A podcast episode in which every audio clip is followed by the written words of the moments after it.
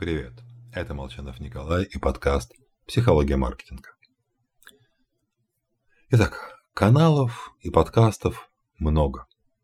Постов у них еще больше. Информационное цунами вызывает потребность обогнать его, узнать все. А времени мало. Так что клиповое мышление – вынужденная необходимость. Как показывает исследование Microsoft, на 8 секунд мы еще можем собраться, а вот дальше сложно. В результате Средняя продолжительность фокуса внимания человека стала на одну секунду меньше, чем у золотой рыбки. Та хотя бы может сосредоточиться на 9 секунд.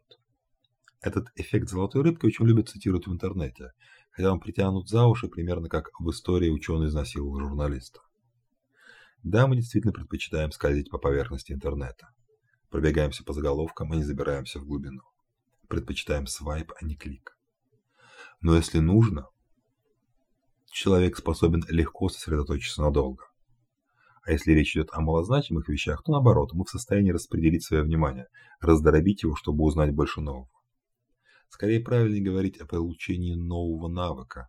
За последние пару десятков лет человечество научилось быстро переключаться с одного источника информации на другой в поисках самого-самого.